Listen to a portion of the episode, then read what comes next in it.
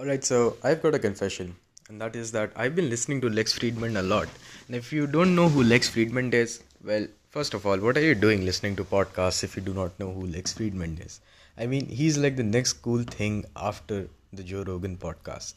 So, Lex Fridman uh, was basically a former MIT researcher, and uh, right now he's probably on his way to start up a company that is centered around AI and self driving cars He's also a black belt in jiu-jitsu and he also plays the electric guitar. If that is not all, then he's also a Russian guy with a very poker face and he keeps it all straight and he talks very slowly and it almost sounds that he's a robot that has been sent from the future back to the past, back to our times in order to tell us uh, what kinds of robots there would be in the future.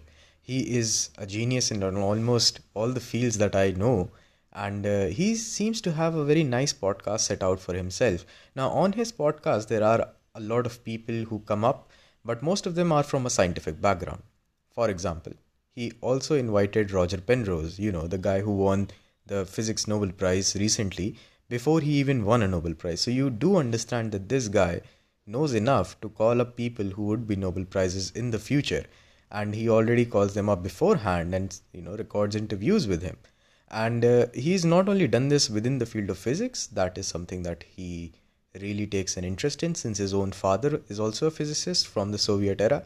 But besides that he also takes interest in neurobiology for example. And he has a very very heavy routine when it comes to working out. Like the last time i remember he was with david goggins you know the famous former navy seal guy who always keeps claiming that nothing can hurt him because he is also known as the toughest man on the planet.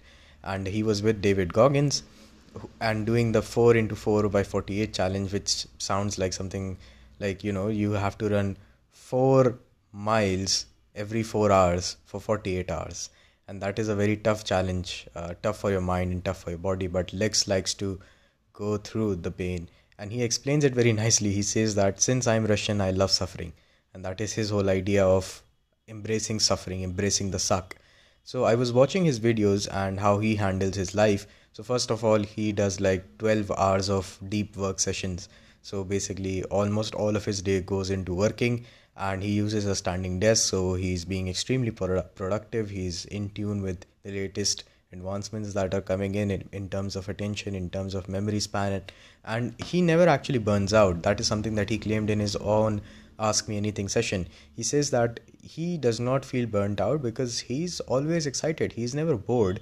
Uh, he takes his sleep, of course, and he sleeps for something like 8 to 10 hours on a very good day. But there have been frequent times when he has to pull off an all nighter. So he gave a rough estimate of around 14 to 15 all nighters throughout a year. And that is when an idea excites him so much that he cannot wait to see it play out in front of the world, in front of his own eyes, and then project it in front of the world. So he likes to program, of course. He codes using Python and TensorFlow.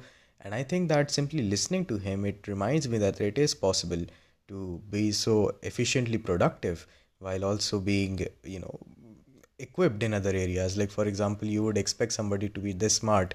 Uh, to not be involved in, for example, physical combat, but he is you would expect someone this smart to not be adept with uh, social media for example but he is even though he limits its usage a lot. But there is one, caveat here and that is that he has never married and uh, he claims that he's not the best at forming social relationships because he does not understand those rules very vividly. He takes time while he's speaking and it may take uh, you know some kind of effort from his end to actually show emotions in his voice and I am figuring it out on my own right here. I am actually guessing it, but that is something that is undesirable amongst men when it comes to how females view us.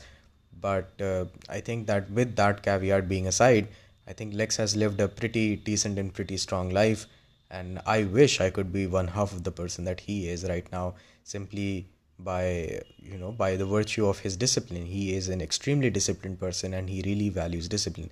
So if you want a good podcast to listen to i would definitely suggest that you actually go on to lex fridman. And it's specifically good and cut out for you if you are somebody who likes intellectual discussions because Lex has like 200 or 300 podcasts of various AI researchers, physicists, mathematicians, neurobiologists coming in there and explaining how they work. And of course, there are also entrepreneurial dialogues there as well. So you can go out there and check him out. That is all for this episode, guys. And I will watch you and I'll see you in another episode of Psyched.